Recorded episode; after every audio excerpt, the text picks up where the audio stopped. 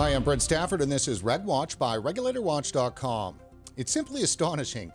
New studies are showing that current smokers have a significantly lower risk of COVID 19 death than both never smokers and former smokers when you correct for other variables, including many of the health problems that smoking intensifies.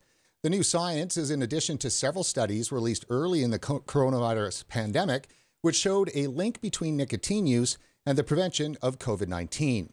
What should vapers make of these startling new developments? Could the mantra, vaping saves lives, be extended to COVID 19? Could it be a delicious irony? Smoking saves lives. Joining us today to talk about this is Clive Bates, renowned international tobacco control expert and master of the counterfactual. Clive is going to walk us through the findings of the new studies and provide us his patented analysis of the potential impact on the bitter battle to ban the vape. Clive, thanks for coming back on the show. Hi, Brent. It's great to be back. Well, and it's great to see you. Now, first, I want to jump into COVID. We're going to get into teen vaping statistics. We're going to talk about the WHO and all of the research with regards to nicotine and smoking and vaping and all that kind of stuff. But first, you're in the UK. Tell us what's going on with COVID there. Uh, the lockdown still in full effect?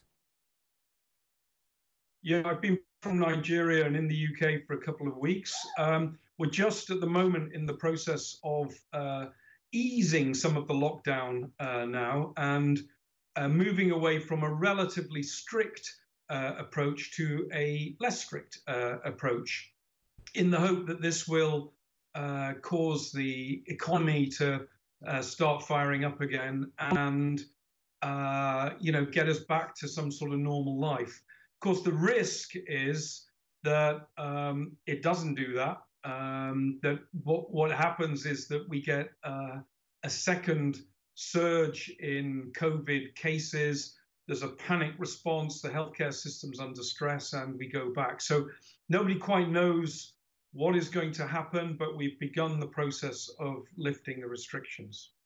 Now, in terms of the you know response uh, to the pandemic, it, obviously, there's a lot of economic catastrophe that's already happened and more potentially to come. What's your thoughts on that in terms of it, the proportionality between that and, and the risk of the virus? Well, I mean, the, the economic impact is just um, sort of unbelievably bad. Um, and actually, the out the outlook is pretty terrible as well. I don't think there'll be a, a, a quick rebound back to um, I don't think there'll be a quick rebound back to sort of normal economic life as it was before the pandemic took hold. Um, so we could be living with this for some time. Um, you know, and uh, any uh, health economist would would have to question whether the the cost in terms of uh, you know avoided loss of life uh, or the you know the benefits in terms of avoided loss of life were you know, uh, proportionate to the overall economic damage. But what I think is driving this is not a cold-blooded calculation, you know, what is the economic optimum, uh, but a really strong sense that people don't want to see things like the healthcare system in total disarray. They, they, you know, they're aware that people are at risk, but they don't want to see people dying you know, in miserable conditions, in hospital car parks, in tents, on trolleys, and all the rest of it. So, what's really driving the policy is the stability of the healthcare system, um, and that actually uh, takes us into the takes us into the issue of um, what is it that could reduce the rate of hospitalization. And you, you mentioned the studies in your in in your introduction. Um, the studies that we have are not suggesting that um, smoking or nicotine prevents you actually getting the disease in the first place, but more uh, that it pre- prevents the disease being so serious that you end up needing to be hospitalized. And that actually means that if there was a protective effect, and there is a huge if about that, then it's playing into the uh, playing into the main issue with the disease is people ending up in hospital uh, and then you know getting sick as a result of that. So we've got a, a bunch of uh, the research here posted up and stories about it. Why don't you walk us through from what you understand, Clive, in terms of what is the research? There's some stuff that was with regard to nicotine. There's some research out just about smoking. So, what's your overall lay of the land there? Well, I think the, the first thing I would say is that you know we've got to we've got to be clear. There are different points in the progression. So there's first of all um, actually getting the disease in the first place, um, and the data on that is so terrible. Nobody really knows how many people have got it, what characteristics that they have. Um, there doesn't seem to be a protective effect from smoking or nicotine associated with getting the disease in the first place. Um, and it may actually be a risk factor. Um, but then the question is what happens with progression of the disease? Many people get the disease, they don't suffer severe symptoms, uh, they recover. It's unpleasant. Certainly, you know, no one really wants to have it. It's unpleasant, but it doesn't take them as far as hospitalization. And hospitalization is the key issue because that's the thing that stresses the healthcare system.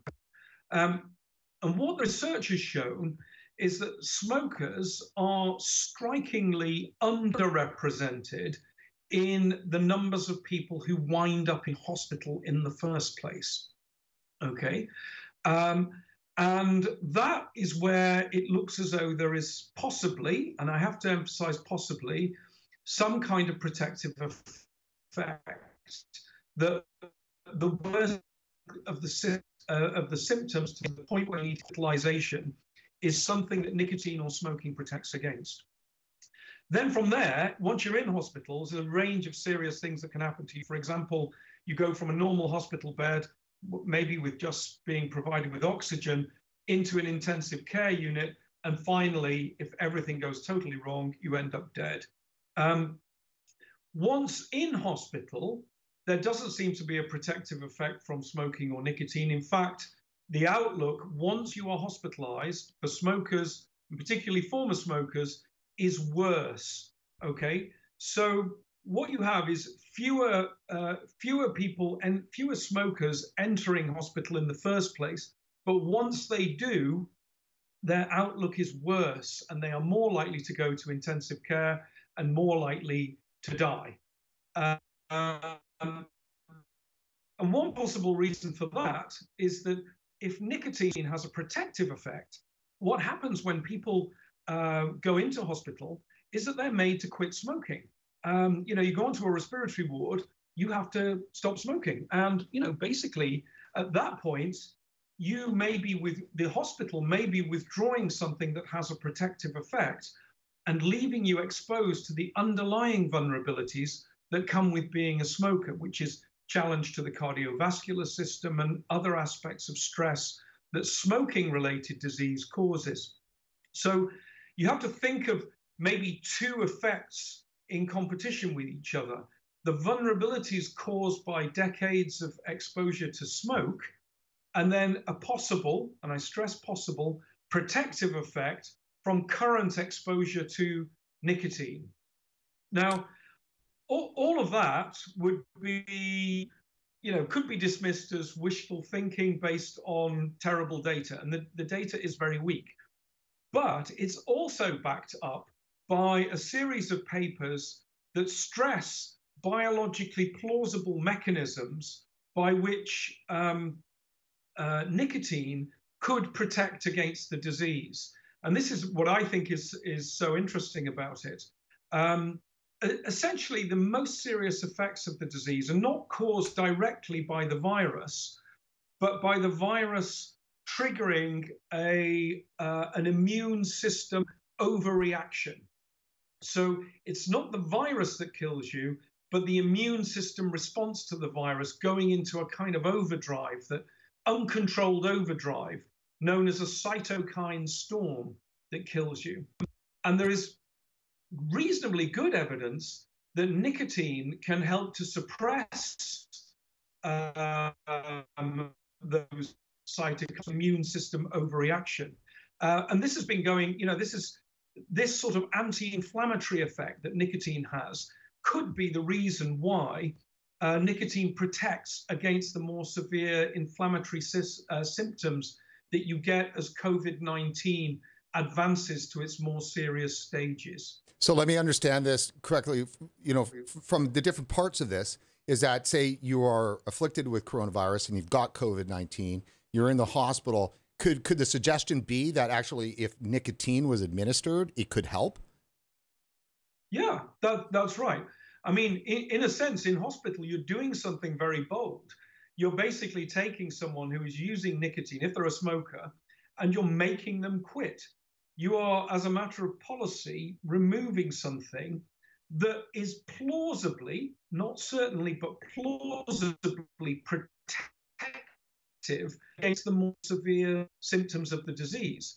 Right. So if you're going to make people quit smoking, and there's good reasons to do that. I'm not I'm not calling for people to carry on smoking. For goodness sake, do that with nicotine replacement therapy or something like that that provides an alternative source of nicotine, um, so that these people aren't just denied something that has been protecting them and masking the underlying vulnerabilities that they have arising from decades of smoke exposure. So here's where we hit that very delicious irony because for, I mean, my one question is: Let's say this was this was all works and and it's proven to work. I would imagine, though, that public health would insist that that nicotine would not be administered to anybody under 26, because, of course, you know, the brain damage from the nicotine would outweigh the saving of the life over COVID, right? Uh, well, I, I think actually um, that is likely to be a very rare uh, honest. Um, nicotine replacement therapy in the UK uh, is indicated for use in uh, kids, uh, uh you know, from the age of 12 onwards. Um, and, and, you know, obviously the severe, the, the, number of the number of people under 30 with severe COVID-19 symptoms is very low indeed. True. It's really a disease of, uh, you know, you know, kind of uh, my age and over. Um, so uh, and uh, the I don't think that's going to be a material problem. Sure, sure. And of course, you know, I'm being sarcastic as hell, as much as I possibly could be. For our audience, we do have a bit of an audio issue with Clive, and we try to get that sorted out, but it's just one of those things. It's across the pond and it's Skype. So um, just bear with. And he has uh, his young child there as he's yeah. doing some caring.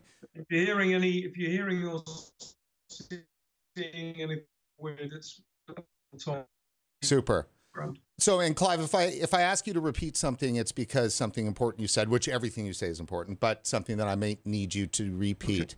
Okay, um, okay so I'm channeling right now the uh, you know every vaper viewer that we have out there who's been watching this research come in, and at the first part of it, it, it was a bit startling, like as I termed it, because you know, could this really be the case? And and you're so used to seeing, you know, disinformation science coming out from the opposite side. And then when this stuff comes out that seems too good to be true, you know, we advocate that you, you can't just be skeptical of the science that goes against your mm. position. You also need to be skeptical about the science that yeah. supports your position. And we definitely were uh, skeptical uh, into that end. And so let me kind of walk everybody through the kind of timeline here that we've got and just uh, let me dip back to um, our links page. This page, everybody, is up live on RegWatch. It's uh, filed under 1992. That's where I file all of our show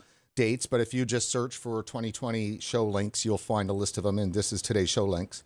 When we do have them up, they're there, and um, everything we're talking about is here. So when it comes to the research, it's very interesting. So the negative news stories started coming out um, on March 6th, and that was with mm. our good friend Stanton Glantz. You know, mm. uh, reduce your risk of serious lung disease caused by coronavirus by quitting smoking and vaping. Mm. Thanks, Stanton. Uh, great advice. And then, yeah, I mean, that's half right. Um, look, I mean, the the the the the issue the issue is for pe- for people who are, are smoking. Once you're in hospital and things are getting bad, then smoking is definitely not something you want to have done in the past. It does create underlying vulnerabilities and it is a risk factor. The, quest- the question is actually relates to nicotine, and you have to look at both of these things together. And that's where Glantz is wrong uh, in saying you should give up vaping. You should not give up vaping if you're doing it, especially if you're doing it as an alternative to smoking. And what we should be doing at this time is encouraging smokers to quit in any way that they can. That will have fairly rapid benefits for them in terms of the cardiovascular system. And if they do that by vaping or by nicotine replacement therapy, um, then they will have retained the protective effect of nicotine, if there is one. Um, if they carry on smoking or if they you know, if they try to give up vaping, they may be losing a nicotine protective effect. They may be going back to smoking. You've got you've got to distinguish here between the risks associated with smoke and the possible associated with nicotine. I don't think anyone is suggesting that nicotine itself is a risk factor for COVID 19, just that smoking is. And that is why we always say in all aspects of harm reduction, you have to separate the smoke from the nicotine and think about them differently. And in this case, that couldn't be more true. So the advice to vapers is basically carry on vaping. Uh, you, you know, you're not you're not compromised here. I mean, if you you know if you want to give up, fine, but you know, don't sweat it. But certainly don't go back to smoking. Um, you want what you, uh, but what we most need to do is encourage smokers who are actually quite vulnerable, have these underlying vulnerables, to make a switch to not smoking. And if, if that means that they should take up vaping because that works for them, then so be it. Uh, the idea that everyone could just, just quit completely after people have been, you know, dependent on nicotine and have been deeply entrenched in smoking and vaping for years or decades, just ridiculous. It's just not practical public health. What we have to do is give people practical, you know, actionable advice, not a kind of hypothetical, well, wouldn't it be great if all nicotine disappeared off the face of the planet and then we wouldn't have any of these problems? Because the problem is that we would. And we would still have a large population with the residual underlying vulnerabilities arising from um, smoking. And that, I mean, that is the case. I, I, just love it when we talk about common sense and common ground and all that kind of stuff. But certainly, we both know, and you certainly know, that the anti vaping lobby does not seem to oh. find common ground at all. They, they, they have been out in force. I mean, it's, re- it's really interesting watching this, Brent, to be honest. I mean, the question I would always put is what if I'm gonna, nicotine uh, Clive, out to have a Clive, protective effect for Clive. Sorry, can I get you to start that yeah. again? We lost you at the question. Okay, so the question I would put is would they or would you would anyone be glad or sad if nicotine turned out to have a protective effect on COVID-19? Now, any sane person would be absolutely delighted you know, it's a cheap, abundant, widely available, readily made, accessible uh, product. You can get NRT anywhere. You can get nicotine in non-combustible form anywhere. You know, game on. That would that would make a material difference to the progress of the disease.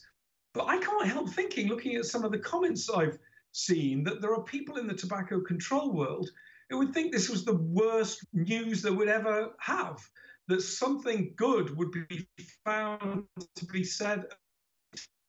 And this has been going on for years. I mean, I've, uh, I don't know if you noticed this, but there was a paper out uh, just a, a, few days ago, and it was it was from the people who set up the doctors study in 1951. Okay, um, this is the this is the huge 65 year study of British doctors, and it found really beyond reasonable doubt that smoking was protected for Parkinson's disease. Wow. Now, wow. You would think there would be huge news about this. I mean, Parkinson's disease, Parkinson's is horrible. Nobody wants that. Um, yet it turns out to be protected. All the underlying science suggests that any protective mechanism is due to uh, nicotine, and also any protective mechanism would be similar to the kind of mechanisms that we're talking about for protection against COVID 19. Mm.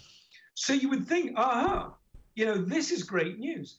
Nobody wants to talk about this. It's always been portrayed as a tobacco industry kind of, you know, propaganda line or something. But the people doing this, these are the uh, the these are the descendants of Rich Sir Richard Doll and Sir, uh, you know, Bradford Austin Hill.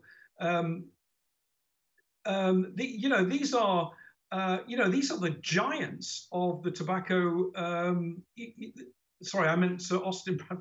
these, these are the giants of the uh, of the tobacco control world, uh, of the original uh, epidemiologists who discovered the links between smoking and cancer, and they found a protective effect on smoking and Parkinson's. There are other, you know, there are other diseases where nicotine appears to have had um, a protective effect against severe respiratory conditions. For example, one form of Legionella disease. You know, it's, it's biologically plausible, but people don't want to hear it, or people in the tobacco control community don't want to hear it. So what what is going on? I mean, what is going on here? Because that, I mean, if it's just ideology, right? I can they're just they're they're poisoned by ideology and they're not seeing it, or they're seeing it and there's some malevolence going on.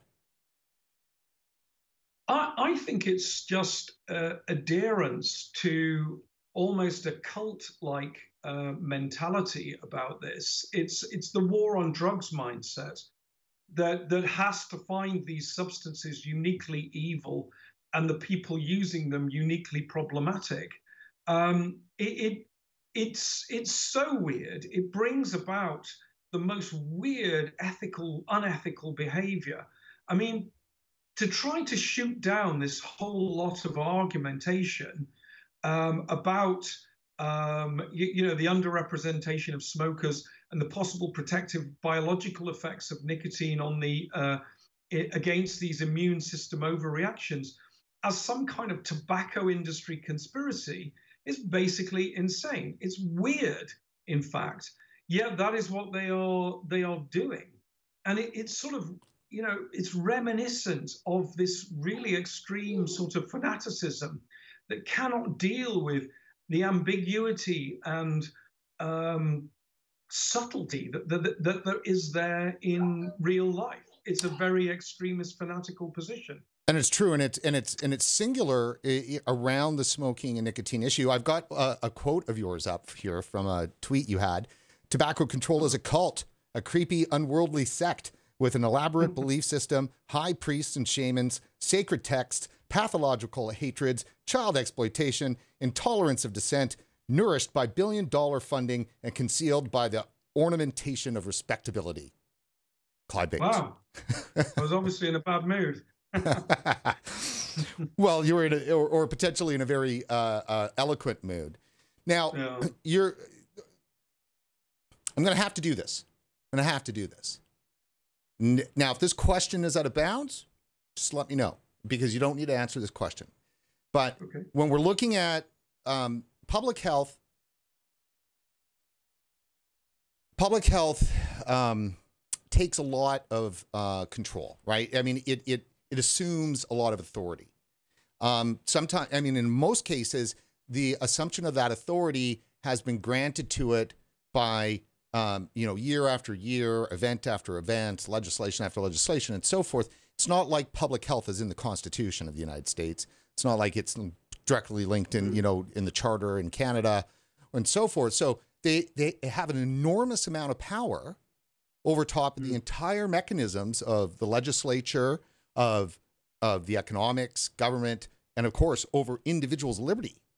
And nowhere is there an accountability structure or anything like that. And so mm. when this thing rolls out, it's very difficult to not see it as being very totalitarian like. And with regard to their position on things like nicotine, the the intransigence that they have, that also points to a totalism in the way that they think. So if their behavior is totalitarian in nature mm-hmm. and their thinking has become total, and so their approach to science is totalism, so it's become just one way of seeing science, and it's that way or the highway, then that's fascism. And then as soon as you have fascism, you look and go, oh, wait a minute, the one key fascist, you know, government that we know about was insane about uh, hygiene insane over tobacco, insane over nicotine. So there is an, an exact, you know, corollary here to National Socialism. Um, I think you're letting governments off the hook there with that, Brent. To be honest, um, the you know you know these bodies are mostly publicly funded. Uh, they have um, chief executives and boards that are appointed by the public sector. Um, they're mostly accountable to parliaments uh, or Congress in the United States. Um, the issue is that they seem to be able to form political coalitions uh, to to get their way, and they seem to be able to do that by misusing and abusing public money for science to create stories and narratives that um, politicians feel very, you know, uh, um, but I, I, don't care about that. I think it's up to politicians um, to be more skeptical, to hold them to account, uh, to challenge them. You know, and I don't mean politicians doing this alone. I mean governments have extensive networks of civil servants and so on who should be doing this. Um, not, to just be spoon-fed um, sort of ideologically driven nonsense. Uh, I just don't think, you know, you can allow that to happen. I, I, I mean, in these totalitarian states, um, you know, and you, you mentioned National Socialism in Germany, um, that was the government. That was the government doing that. So to me, this is this is really about um, legislators, uh, the executive officials holding these agencies, the people within them, to greater to greater account, and they've not been doing that very successfully not very successfully at all. So on that point, uh, Clive, um, sorry, did you need a second there? You good? No, it's okay. Okay. So on that point, let's go straight then to the granddaddy of them all. Because if we're talking government, we've got, you know, the extrajudicial, uh, you know, global, I don't even know what the heck to call it, but I mean, obviously we're talking about the World Health Organization here.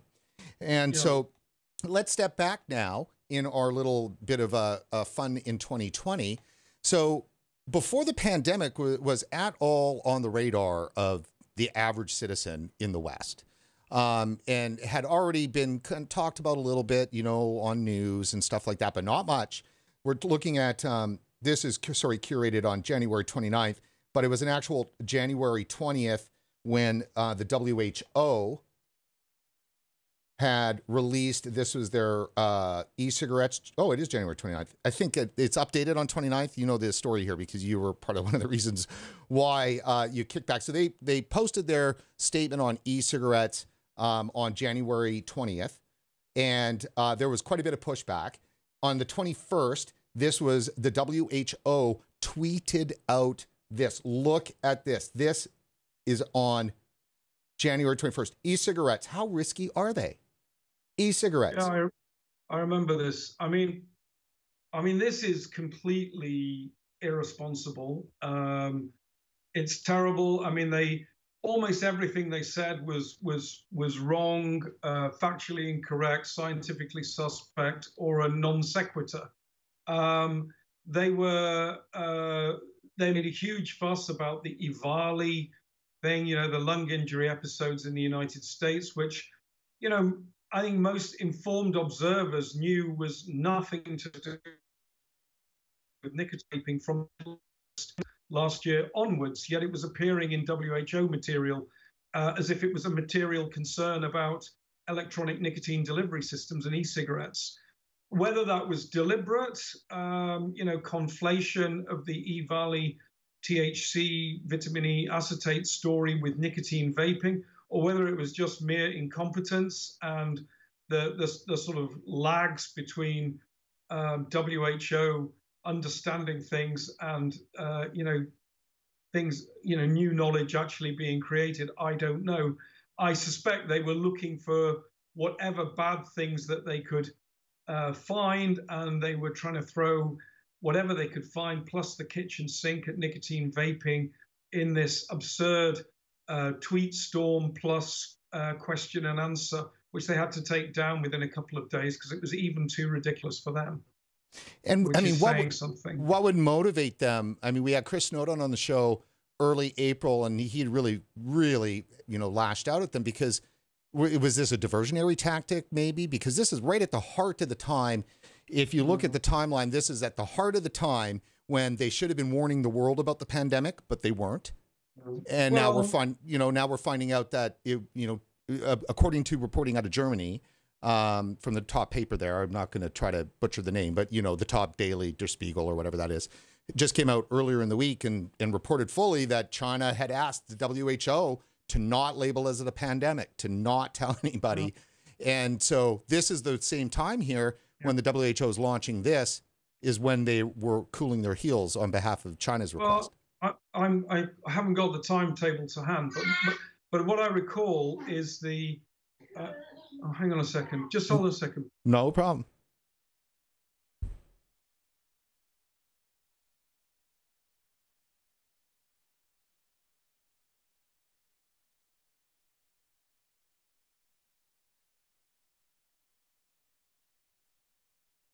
Hi, I'm back. Good to go. All right, good.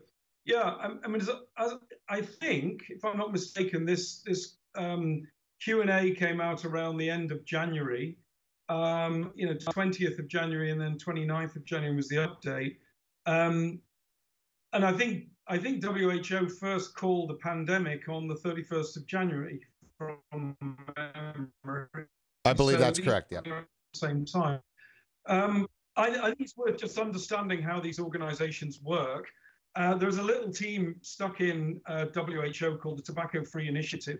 It's tiny compared to WHO and compared uh, to the Convention Secretariat for the Framework Convention on Tobacco Control, which is where most of the bad stuff comes from. These people will not have been involved in anything to do with um, the coronavirus pandemic um, as it was building up. That will have been a completely separate branch of, uh, of WHO. Now, uh, so I don't, I don't think there's any linkage between the two. I don't think it's diversionary. I think it's just good old fashioned useless incompetence happening in parallel. Um, the, uh, it's, the sorry, it's just uh, Clive, Clive, just one second. Yeah. I'm astonished myself how many posts are here. I'm like, when is this going to stop? I'm still scrolling from the top. Yeah, no, it's it's it's ludicrous. I mean, they've just they've put their entire Q and A into a um, in, into a, a, tweet storm, you know, and it's on, honestly just all of it was just rubbish. I mean, there wasn't really anything in it you could find that was actually factually based. I mean, I wrote to the guy who did this, who's responsible for it afterwards, and said, look, you know, obviously this is embarrassing for you. Um, Nick, would you like to do? Yeah. So I did this critique. After you know, after after I did that, I said, look, it's obviously embarrassing and humiliation. Would you, on the next round, would you at least like to talk about it before you publish something? Um, you know, and that way, uh, at least you could get, you know, a, a, a contrary view. And if you're going to take, if you're going to take uh, critical positions, you can at least go in with your but I didn't even get a report. You know, I didn't, I didn't, you know, I didn't say what I was thinking, put it that way. Um, but I did write to them politely, asking to see if they would take a second view. But I just, that's why partly why I think it's a crazy cult. I just don't think, you know, not a normal, normally, if somebody had criticism that they've seen on my blog, um, they would, you know, they would say, okay, well, maybe we ought to talk to you, and maybe we ought to try and find a sensible way through this and at least get your opinion before we publish it again. But I don't think that's what they're interested in doing. They're not interested in telling the truth about vaping. They're interested in telling a story about vaping that is, you know, unalloyed hostil- hostility. And they're doing that because they're pursuing a war on drugs cultish mindset about nicotine. Yeah, and that's strange because, of course, that's at the same time that the total softening up on cannabis is happening everywhere in the West. But and, and it's really public health that's done that softening. And exactly. you know, and so that's what's mind blowing. I always come down to it as say, we'll never trust a government that prefers their citizens to be stoned. And the problem is, is that nicotine actually makes you sharp and think and get stuff done. Pot, you know, makes you think, but you know about getting the next bag of Doritos. You know that's the thing, right? But uh, but I, I again I think you know I mean people again they sort of misunderstand WHO. I mean WHO is managed by its members. There's the World Health Assembly and there's the executive board of the WHO, and those are the countries that are part of it.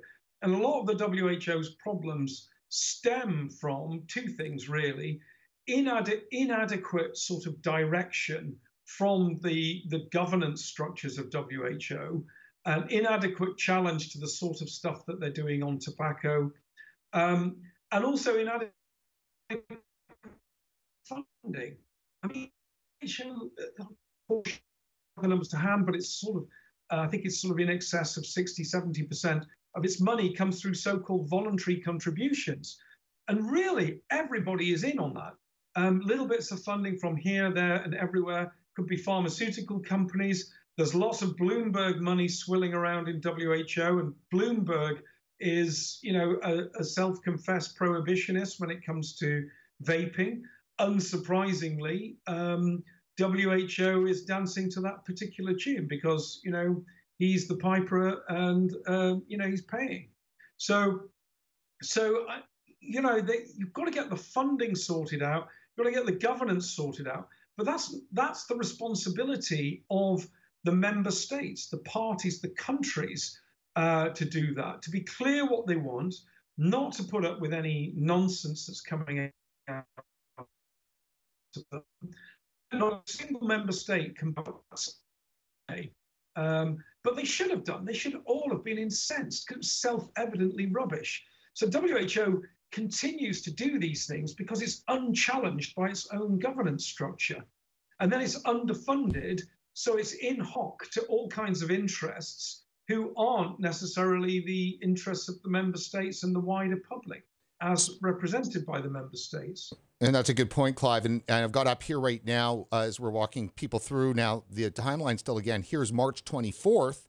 And so we had the end of January, they came out with it. There was a big, huge blast from from you folks and stuff. They had to backtrack a bit. And then COVID goes into full bloom and, and, and crisis. And then here we are on March 24th. This is after the first little bit of uh, uh, French uh, studies had come out with regard to mm nicotine. And so and smoking, and that those first studies were coming out saying, "Hey, just people that are coming in, and and and we know that there's not as many smokers, and that kind of this is all strange." And so here, the WHO came out on the 24th and and wanted to make some things clear: are smokers and tobacco users at higher risk of COVID 19? And I'll just take you off the shot here. So you can have them there you go. And so, smokers and excuse me, smokers are likely to be more vulnerable to COVID 19 as the act of smoking means that fingers and possibly contaminated cigarettes are in contact with lips, which increases the possibility of transmission of virus from hand to mouth. Smokers may also already have lung disease or reduced lung capacity, which would greatly increase risk of serious illness. Um, it just seems silly to me.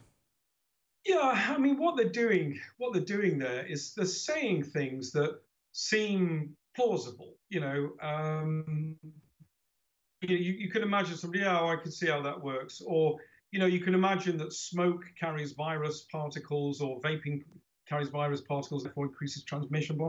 So all of these things sound reasonable. There's no evidence really to draw on. They're just saying those things because they might, and you'll find that all of that language is qualified by mights and maybes and potentiallys and, and, and so on.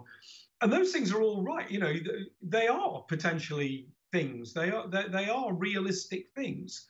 Um, but what they're not doing is picking up on the things that work against that um, hostile narrative. And what they want to do is have a hostile narrative, and that's governing what they say about this it's not really making them think about what is the public health optimum thing to call for.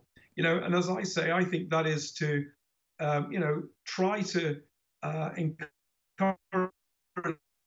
people to stop smoking, but can you you know, hell will freeze over before WHO says something like that. Oh, I'm going to have to. I'm going to get you. To, you're going to have to re-say that last little bit before hell freezes over because we lost you there. So if you could just pick that up for me, Clive. Okay, I, I think you know, I, I, I, think the right advice is that people should give up smoking, um, you know, with respect to COVID 19 to reduce their underlying vulnerabilities and improve their long term outlook.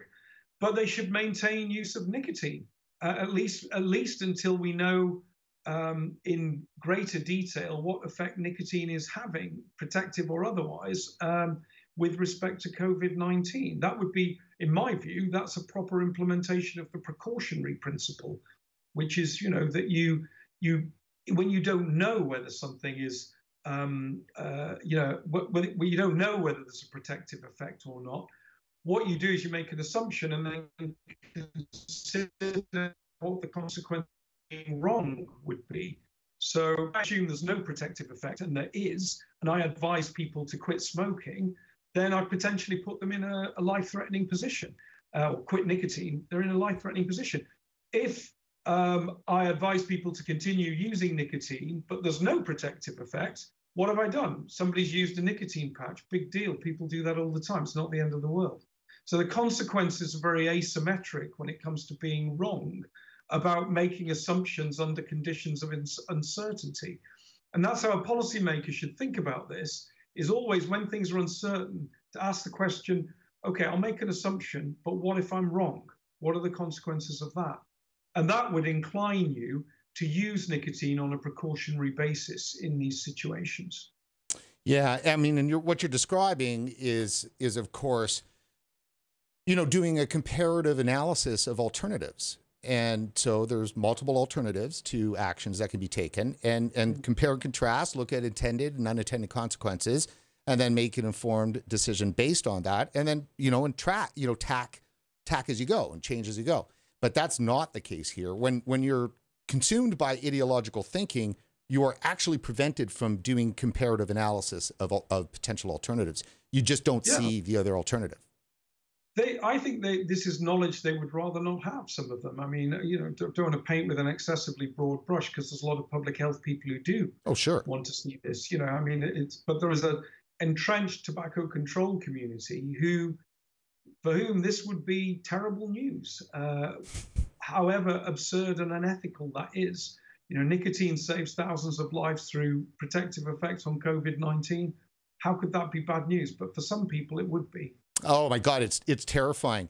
So um, we're doing good for time, and we're going to be switching over to uh, the other topics that I want to get to as we bring it into uh, the teen vaping and stuff. But we have an important close to do on this. So let me just jump us over back over to our little hosting page here.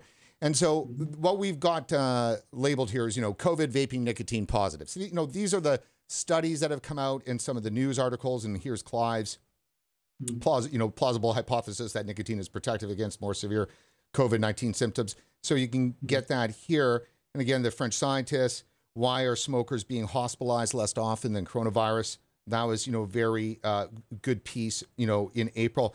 Then we have in May here, as May starts to come up, we start getting hit with some really big, big information that made me go, wait a minute. This research clearly is starting to show that this is hmm. more than just, you know, wishful thinking. May 1st, smokers seem less likely than non smokers to fall ill with COVID 19. Where there's smoke, the cigarettes and COVID story is growing harder to ignore. This was two days ago. And this was the National Post in Canada, or national newspaper. And it got syndicated out to, uh, and I'm going to hand this to you in a sec here, this got syndicated out uh, to The Guardian and everything else through The Wire. Mm. So this was a major, major, major piece. This is what we said wait a minute. We're looking at for smokers to do better in any health measure taken from any sample in any situation is astonishing. But now we have two studies showing that smokers do better with COVID. Um, Clive, this was the National Health Service electronic health records uh, mm-hmm. study. Mm-hmm. 17 million people. Fill us in on this mm-hmm. research. How how important is this? It is, it is quite important, but I think I think the um, the conclusions of that. There's been a lot of discussion about you know how reliable those are. You know what happens if you adjust for um, age, so on. Um, I think that is it's consistent. Again, the, the the position is subtle. Okay, it's protective um, it seems to be protective, or smokers seem to be underrepresented when it comes to hospitalization. But once hospitalized, smoking is a risk factor. In other words, the outlooks are worse, partly because, possibly, partly because people are required to quit smoking. Um, so I think you know I, I think that study adds, but it doesn't add particularly strongly to what we already have uh, we already have uh, uh have seen. Okay, fair enough. And then based on that, then that's excellent to know. Timing wise, um, let me just find this here.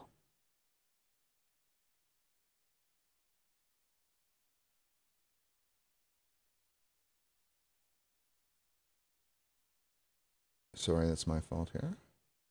So then, timing wise, WHO on the very same day, so two days ago, came out uh, with a statement, of course, which they would you would assume they would have to make. So WHO statement: tobacco use and COVID nineteen. Tobacco kills more than eight million people globally every year. More than seven million of these deaths are from direct tobacco use, and around 1.2 million are due to non-smokers being exposed to secondhand smoke. Key thing here, let me, let me go through this. Tobacco smoking is a known risk factor for many respiratory infections and increases the severity of respiratory diseases. A review of studies by public health experts convened by WHO on the 29th of April, which we've talked about, found that smokers are more likely to develop severe disease with COVID 19 compared mm. to non smokers. So that's a mm. develop. I guess that's what you're saying, yeah. right? COVID 19. Yeah, I mean, the, some of these statements that made are, are, are right but misleading. Yeah, what, once you're once you're in hospital, you know there does there does seem to be an elevated risk that you're going to go on um, and suffer more severe uh, you know more severe symptoms and possibly die. Um, that doesn't ask, answer the question. And you know, there's been a range of studies that that show that is that uh, you know once in hospital, smokers have a worse outlook. Um, the issue, the issue is whether fewer smokers actually end up in hospital because of these protective effects. Uh, and of course, the moment you get in hospital, you are required to quit smoking. You know, no one's allowed to smoke on a respiratory ward. So if you were getting a protective effect from nicotine that was masking some of the underlying vulnerabilities, then boom, that's gone. Uh, and you're back to having the underlying vulnerabilities. Now that that, that is a that is a more subtle narrative about this than WHO has con- conveyed in this um, in this communication. And you know, in, in some in some ways, I can see their point because this protective effect is not established. Um, you know, it's not clear whether the data really supports it, whether there are other explanations for the data, whether this is really a thing. So I think in that communication they said there is insufficient evidence or something of that sort. There's not enough evidence to show a protective effect. That again is a true statement, but potentially misleading because it, it, it's not as if there's no evidence. It's just that the evidence is not so strong that it's conclusive. True. So therefore, we can't say we can't say beyond reasonable doubt there is uh, a protective effect. So let me add. Do, Sorry, so they, they are navigating a path through the uncertainties in a way that creates a hostile narrative about smoking and vaping. Uh, yes. Than they are letting on. Yes. we're just, I know when we're losing your audio, you don't.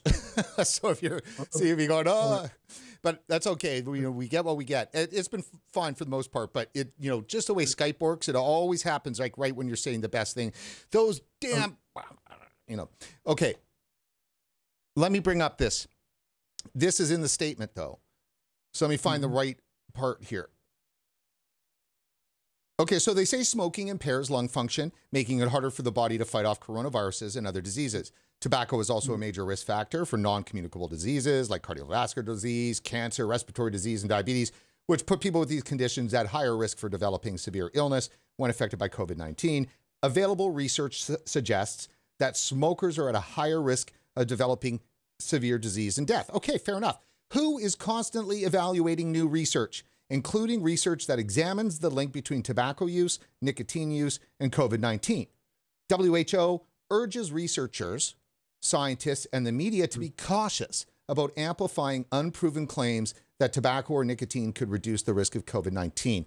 Now, if they would only say that about every other piece of research that's, that's out there, and what they're what they're and they said there is currently insufficient information to confirm any link between tobacco or nicotine in the prevention of uh, or treatment of COVID 19. So here's the deal they are saying, they're saying that absolutely unequivocally that vaping is more dangerous than smoking. That's their position. That's WHO's position and almost the position of most of the public health organizations, except for, say, you know, ones Did that you're say very. that? Vaping is more dangerous than smoking. Well, yeah. Well, one of their one of their slides did on January 21st, where they asked the question: Is vaping more dangerous than smoking? Okay. They didn't say that in that uh, so you just cut out the uh, total. presentation they did in the Philippines. the totality of WHO's narrative is one, as you said, is hostile to vaping. Part of the hostile to vaping narrative is that vaping is as dangerous or more dangerous than smoking. I mean, that's the the end all be all of what's happened from all of the propaganda. Obviously, Ridiculous. Yeah. Um, And so so they know that. So so so here they're presented from valid researchers doing great research and they're saying, "Hey, there's something happening here that we think that we can put our name on it that should be looked at that we're in the middle of a worldwide pandemic." What does who say? Who says that's snake oil? Hmm. Research on COVID and nicotine is snake oil and admonishes hmm. the researchers, the scientists, and the media for at hmm. all even carrying the story. So where does that leave you, WHO? Well, because you're not recommending vaping. So stay smoking. Stay smoking or like it, it really is it really is treachery. Yeah, I mean, those are those are the probably unintended consequences of having that kind of narrative. Um, you don't get you don't get people who um, could quit smoking. They don't quit because they've been scared off the alternatives that would work for them. Um, you know, and that's the that's the trouble with all the public health anti-vaping narrative. You terrify people about vaping, they carry on smoking. It shouldn't be that difficult to understand, but it seems to be. Um, and if you, if you've worked yourself up into such a state of anguish about vaping and, and nicotine that you think it's just as bad, well, why should you care if nobody, if people carry on smoking and don't switch to vaping if you think it's just as bad? So they, they've talked themselves into an absurd, anti-scientific, unethical corner, uh, in in my view, by by saying these sort of things. I mean, I thought that there's was certainly said um, true things, but in a misleading way. Um, it's true that there's insufficient evidence to establish a, a you know protective effect, but that doesn't mean there's no evidence, or that you should ignore it, or that you should dismiss dismiss it all as a tobacco industry scam or some sort of inscru- unscrupulous play. I mean, the people who are behind this are top-notch researchers who really understand what they're talking about. Of course. Um, and it's very important. If there was a protective effect, it would be an amazing major breakthrough. Um, totally. And you know, just being, you know, excited and motivated to look into that is entirely reasonable part of the scientific process. You know, and the idea that people only do things because they're manipulated by the tobacco industry is just ridiculous. It's like it's like from you know some sort of Toy Town campaigning organization.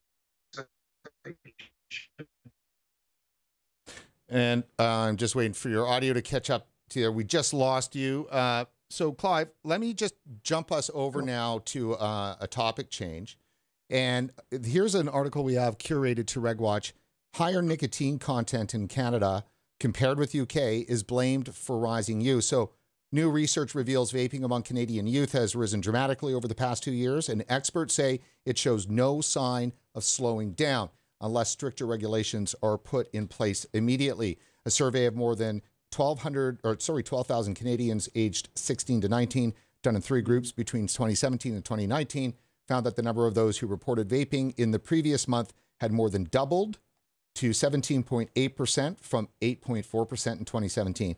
And the results Mhm. were published in JAMA, and this is our great friend Dr. David Hammond's Yeah. work. So, what what can you tell us about that? I mean, uh, we we this research. I mean, uh, the the question the question. I mean, I don't doubt the specific statistics that he that, that he's quoted. I mean, he's a he's a high quality researcher, very well regarded, and um, you know knows what he's doing. The the question is whether they've got the analytical framing of this correct, and um, you know, I've said this before. I think on your on your program, you you need to you need to look at these youth vaping epidemic figures in a particular way. First, first of all, you need to work out who is a frequent user and who is an infrequent user. The infrequent users, basically, you should not be worried too much about that. That's just kids messing around, blowing big clouds at parties, being silly, being kids. It's not something that you should be losing sleep over. In the grand scheme of, you know, risk behaviors, it's it's far from the worst thing that a teenager could be doing. Very far from. Then then you should look at the more frequent users, um, and you should be analysing how many of them were prior tobacco users or prior smokers, because or you know in a different world they would have been smokers with you know if if there was no vaping available, and again what you see is a different picture to the one that comes out in the dominant narrative. What you find is is that the frequent users, the people who are using it daily or more often, um, are the ones who would otherwise who were smokers or would otherwise have been smokers. So for them, it's potentially beneficial. Um, and then you should, you know, then you should be kind of looking closely at what's happening with smoking behavior. You can't you can't have a discussion about youth vaping without coupling it to a discussion about youth smoking. And what we found in the in the Canada data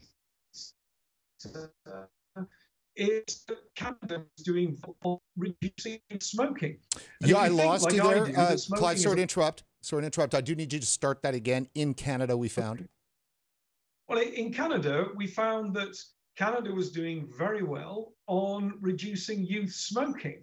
So both Canada and the US have had dramatic declines in youth smoking, we have a lower level of youth vaping in uh, the UK, but relatively speaking, the smoking rates are higher.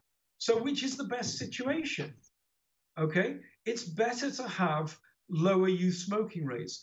And again, we have to we have to come round to the get back to the idea that we have to judge this alongside all the other risks that young people take. Smoking is one, drugs are one, violence, sex, uh, drink driving, binge drinking, fighting, all of the all of these things pose risks to young people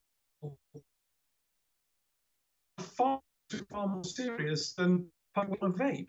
And you know, again, there's been a big industry has been generated to create hysteria and a moral panic around nicotine use that really isn't warranted by the risks it causes.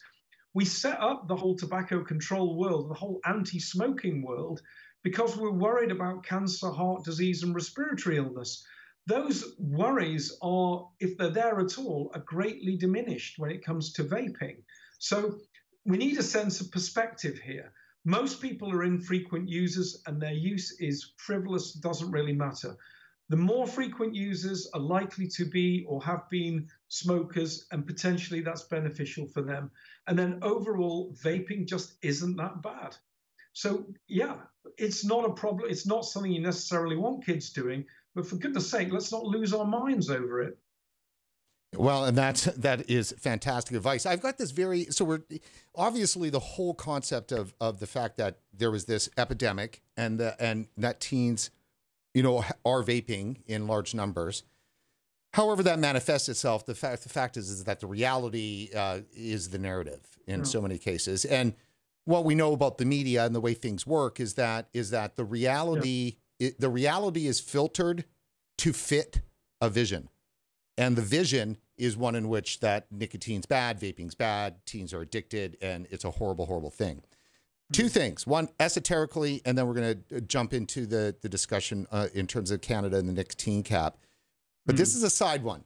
We have just had now two months, two and a half months, and it could be more, right? Where all of these teens have been locked into their house with their parents and mm. God only knows that par- parental responsibility, the lack of it, uh, was probably one of the reasons why there were so many of these kids who were vaping. So, did do do we have a problem in Canada and the U.S. where there's millions of kids jonesing out on their nicotine withdrawal? Their brains are shivering and they're coughing and flu and shivering, you know, because it's as bad as heroin. Like, I'm just wondering, would would not the would not the realities of a teen epidemic of of nicotine addiction be either shown itself so drastically that there'd be news stories on it? Why are there no news stories from the mainstream media talking about these kids that are curled up on their on their beds, unable to do anything because they're jonesing and they're not getting their nicotine as their parents are hovering over the bed, keeping Juuls away from them? Oh, wait a minute. It's not really a problem. Yeah, I get that that's the answer. You know, um, I, I mean, it isn't the problem that people think it is. Um, you know, there are very few teenage vapers that show. I mean, I'm going going off American, not Canadian data now, but it's more or less the same sort of thing. There are very few teenage teen vapers that show signs other than those who were already dependent on cigarette smoking. So if you were seeing this, you'd be seeing withdrawal symptoms, not from most people, it just wouldn't bother them. If you if you're using something once every few days, you're not going to go into some, you know, kind of crazy uh, withdrawal symptom. Um, you know, it's you're not going to be like an extra in the French Connection. It, it's going to be, it's it's going to be nothing. It's going to be it's going to be annoying because you basically want to hang out with your friends and kind of mess around with vapes. It's not going to be a big physiological challenge. Possibly, if you're addicted to smoking, uh, and or you're you know you're you've become addicted to vaping because you're already a smoker dependent on vaping to use the better terminology then yeah maybe you've got a few problems that you have to deal with by being in the in in the house. But that same if you're I, I honestly I honestly think there's just a missing sense of perspective about this um, you know imagine if we treated alcohol this way I mean, again, I don't know what the numbers were in, in Hammond's study uh, or whether he reported them, but you know, about 30% of uh, kids are drinking alcohol uh, in the US uh, every month. Do we do we go into some massive meltdown about that? No, of course we don't. Where we should do is if they're heavy users, they're getting in cars, they're driving into lampposts, they're getting into fights, they're becoming vulnerable to sexual attack or whatever you know, that's a real problem. Uh, let's talk about the real problems that afflict young that afflict young people. Let's talk about the mental health problems. Let's talk about bullying. Let's talk about violence in schools. Uh, let's talk about the opioid crisis. For goodness' sake, you know that's claiming, um, you know, thousand in a really nasty.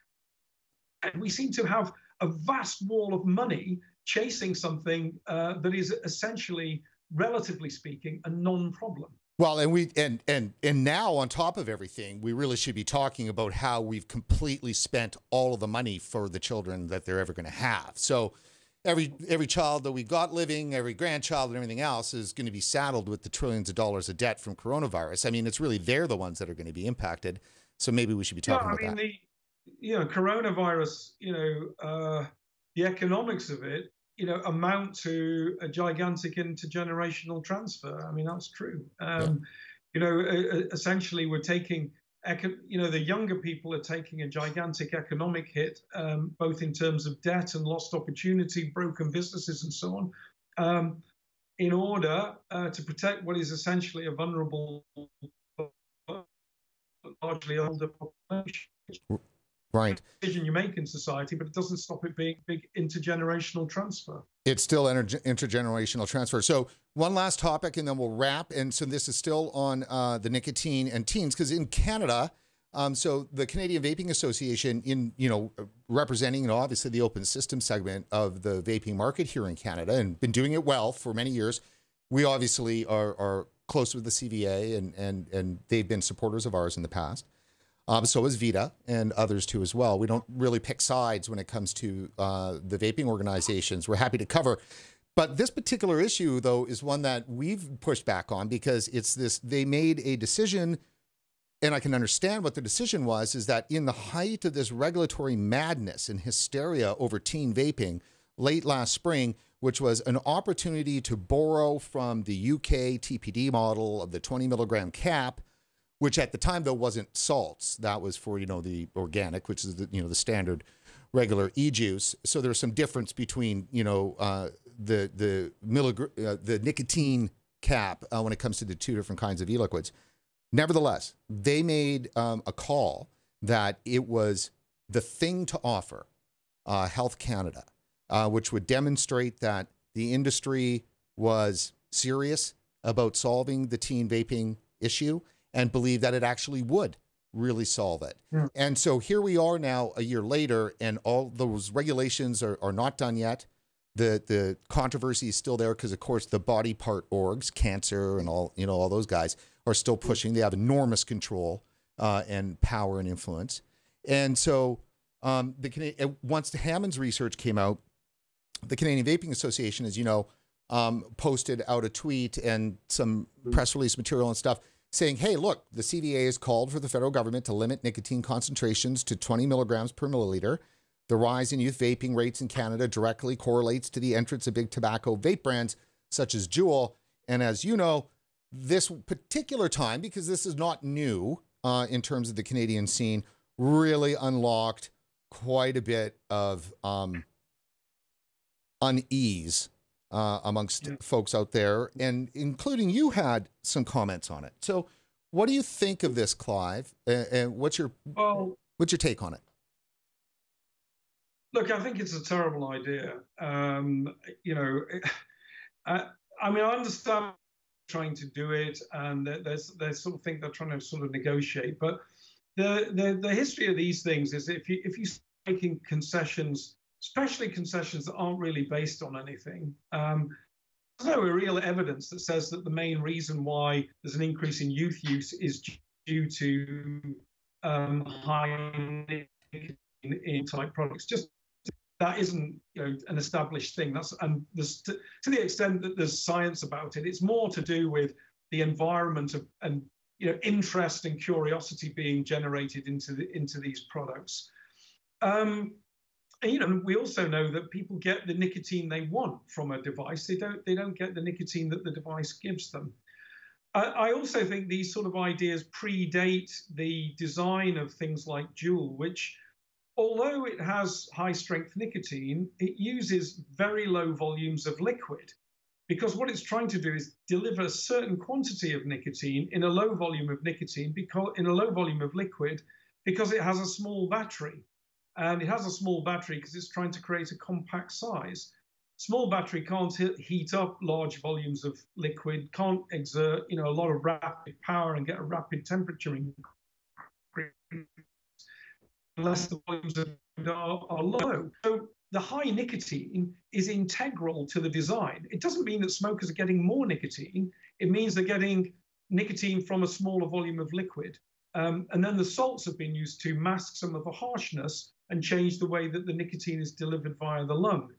So there's a winning formula built into these products, and I, I you know, I accept that's uncomfortable for some of the vape shop uh, and the, you know, the, the vape manufacturers. But Juul has been spectacularly successful with adults.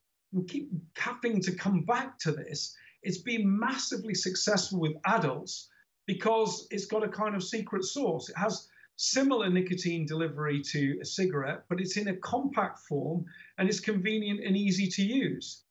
You know, you don't need a degree in engineering to figure out, you know, what to do with coils and wicks and, you know, atomizers and all this sort of stuff. It's very much a play time. So the vaping aficionados don't, you know, that's not their thing. That's fine. They don't have to be into that. But if you're trying to get the mass market, you know, millions of cigarette smokers to make the first move into vaping, then the very first product you try has to be easy to use, look okay, and deliver something equivalent to a cigarette. And that is what these products have been able to do. And they create an entry into the vaping market, which creates a feed of people who are interested in vaping. And if they really take, if they really develop their interest, they'll end up in the vape shops, talking to the owners, using these much more sophisticated products using a wider range of flavors and so on. But if you don't get the vapers, if you don't get the smokes to convert in the first place, then you're not going to get such a large population of vapers that we all hope we'll get. And I'm very much in the camp if these products are successful with smoking, you know, by the million in the United States and elsewhere, then what on earth is a vaping association doing trying to ban them. You know, what, what happened to the primacy of the consumer? What happened to helping people get the products that work for them, not just the products that you know they sell or they think are best? You know, and I know these things, these comments will make me unpopular, but I'm very much in the camp that says, you know, you've got to try everything. You've got to have everything available. It's not there's not one right way to stop smoking. So if it's you know a product like heated tobacco products, smokeless tobacco products, snus, these new white nicotine products like Zyn or whatever, or On, fine. If that's what people want to use, fair play to them, use it. But we shouldn't be having people on the tobacco harm reduction, vaping, public health side saying, no, the right way, life is this way, use these particular types of you know mods or whatever uh, use the products that we're making because that's the only way to do it. You've got to have a much more pluralistic view of the way this entire broad category is going to compete with cigarettes and ultimately obsolete that category. And it all comes down to, in my mind, uh, you know, destigmatizing nicotine. And, and the missed call here was years ago not fighting for recreational nicotine as a thing. If the narrative had been recreational nicotine, then there would be some battle to fight on. But it, it's never been fought on that in that manner. So it's one of the reasons to be honest, this is a sort of trade secret I'm going to let out now, Brent. I don't really like the term tobacco harm reduction um, because it, it's it built into it is a kind of premise that everyone's smoking and we need to reduce harm.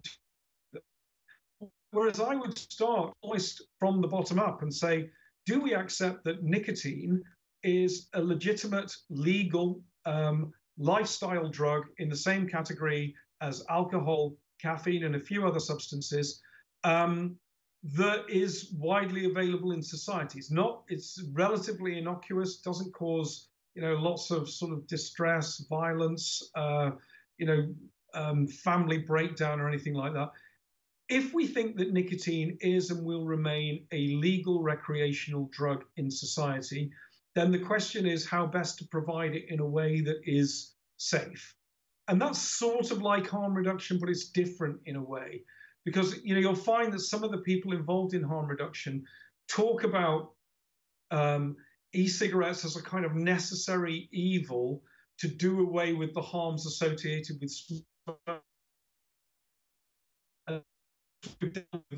we'll get onto the serious payment of nicotine. I don't see it that way.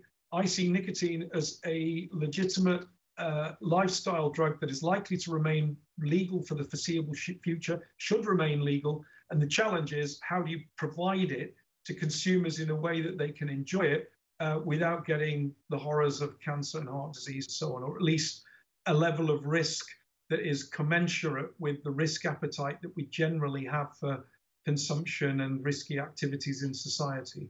And and you and I uh, see eye to eye. We've we've mentioned that uh, on this show a lot, even more recently uh, when it comes to tobacco harm reduction.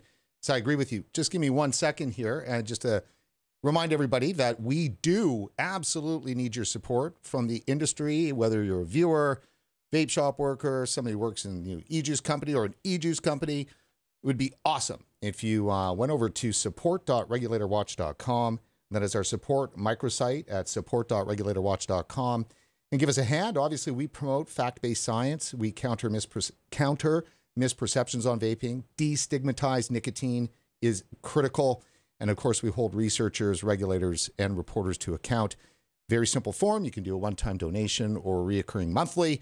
If you've got US dollars, they go a long way in Canada. That would be fantastic if you could get a chance to toss a few dollars our way. We have also brought on some producing help. Mr. Producer um, is listening in right now, and you've seen that there's been a dramatic increase in our content, and we're going to be pushing more and more out, hopefully, uh, to have an impact somehow on the election debate. So, Clive, my last question for you here is this Is, okay, this is out of the blue. Vaping saves lives you know, that's the harm reduction predicate there is built into that, right? Vaping saves lives. You know, we have to we have to, you know, reduce the harm. I find that lockdowns save lives and vaping saves lives are incompatible positions because One is about making sure individuals have liberty, and uh, in order for them to make the choices about what to do with their body. And then the other one mm-hmm. is completely opposite that, where the government has said you don't have the right to do with, with your body. You don't have the right to put your body near somebody else's body. You don't have the right to take mm-hmm. your body out of your house. You don't have a you you can't even be you know within a certain distance of other bodies. I mean, it's just a complete total uh, a destruction of body control. So for me, I don't see how those those issues could be compatible. Tough question, throwing it at you. Well, I do actually think those things are totally different. Um, it's the difference between a communicable and a non-communicable disease risk. Um, you know the um, you know you with the coronavirus, and infectious disease, your your behavior imposes risks on others. Um, with something like vaping, you know your your behavior doesn't really impose risks on anybody, but it uh, essentially allows you to mitigate your own risks associated with smoking or taking nicotine. So that that's the big difference to me. And you know, if you go back to um, you know John Stuart Mill and the, the sort of harm principle, um, then you know you start to control the behavior of uh, other people. You know, the state intervenes to control the behavior of people when one person imposes a risk on another. And that, unfortunately, is a characteristic of um, you know communicable diseases or infectious diseases, not not something to do with um, you know smoking. Where it's much leaving aside passive smoking, perhaps. So I think they are qualitatively different, and the the measures that you can justify you know, and there are you know, people that would say, well, you know, if you really want to do public health, it's where, you know, it's particularly global public health at the, at the sort of WHO level, it's where you need an international, where, where you have potentially um, international coordination and collaboration failure. You need an agency to control the way these risks are transmitted from one person to another, from one group to another, uh, across borders and so on. Uh, and that's very different to something like you know smoking or or vaping. Uh, you know you don't you don't close airports in or, in order to reduce smoking risk. You know you don't uh, um, you don't lock in their house to reduce smoking risk. But there is an argument. We've seen the effects of lockdowns have been effective in bringing down uh, the infection and transmission rates associated with the infectious disease. They do work, um, but no such equivalent makes any sense when it comes to vaping. So I would see them as completely different things in that respect. Um, it doesn't mean that bad decisions can't be made in both cases, but I don't think you can draw policy by analogy between the two. So, considering what the argument you just made, you know, for say a global agency to deal with you know pandemics and epidemics and so forth, shouldn't they be dealing with that and letting this thing about smoking, you know, go away? I mean, maybe it's the smoking that should be taken out of WHO's hands. Yeah, I mean, uh, there's a good argument for that. You, you, know, if you were to strip, if you were to do, a, you know, let's do a zero-based review on WHO and look at what it has to do, then you would start with things like pandemics, control of infectious disease outbreaks, um, and so on. And then on top of that, I mean, the, the concept of the FCTC was the idea that governments needed to work together to overcome the, the kind of lobbying uh, muscle and money of the tobacco industry. That the tobacco industry was just too powerful, and therefore you needed an entity at international level to normalize what good policy would look like. You know, banning tobacco advertising, um, you know, uh, putting warnings on packs and so on. So the original concept of it was to try to normalize good policy, and you know that's quite a common thing amongst um, international institutions to do that. You know, it's what the World Bank and the IMF spend quite a lot of their time doing, for example. So it's not a completely illegitimate thing, but it would be it would be more of a infectious disease readiness. But that's what the origin of the FCTC was. And if they were doing that, uh, I wouldn't have so, much, so much kind of concern about it. Actually, generalizing good policy, not a bad idea. But what they're doing is generalizing really bad policy. Um, and that is a problem.